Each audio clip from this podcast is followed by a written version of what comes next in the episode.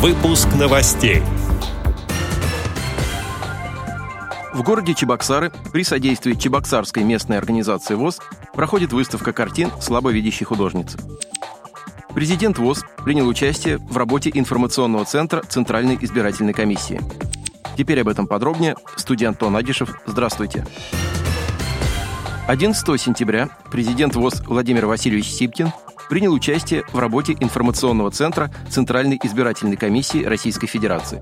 На встрече присутствовали председатель ЦИК Элла Александровна Панфилова, вице-президент ВОЗ Владимир Сергеевич Вшивцев, руководители общероссийских общественных организаций инвалидов. В режиме видеоконференции присутствовали председатели избирательных комиссий Курской, Московской и Псковской областей, а также Забайкальского края. Президент ВОЗ выступил спикером в части обеспечения избирательных прав граждан с инвалидностью. Он отметил, что в 18 субъектах Российской Федерации, на которых создано более 18 тысяч избирательных участков, почти половина участков оборудованы для голосования инвалидов по зрению. Для голосования слабовидящих и незрячих избирателей кабины оснащены ручными лупами, бюллетенями с трафаретами и звуковыми тифломаркерами, которые озвучивают написанное в бюллетене. Информационные стенды выполнены укрупненным плоскопечатным шрифтом и рельефно-точечным шрифтом Брайля – работают аудиоинформаторы. Дойти до кабины голосования незрячему помогают напольные тактильные направляющие. Владимир Васильевич Сипкин сообщил, что Всероссийское общество слепых принимает активное участие в проведении выборов. Все председатели региональных организаций ВОЗ работают, как правило, в территориальных избирательных комиссиях, а местные организации ВОЗ – в участковых комиссиях.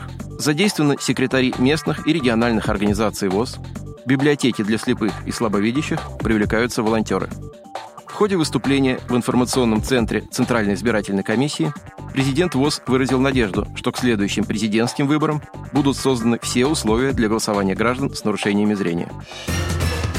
В конце августа в Национальной библиотеке Чувашской республики состоялось открытие персональной выставки Татьяны Ивановой, художницы с нарушением зрения, инвалида первой группы. Выставка была открыта при содействии Чебоксарской местной организации ВОЗ. Татьяна Иванова – уроженка города Чебоксары.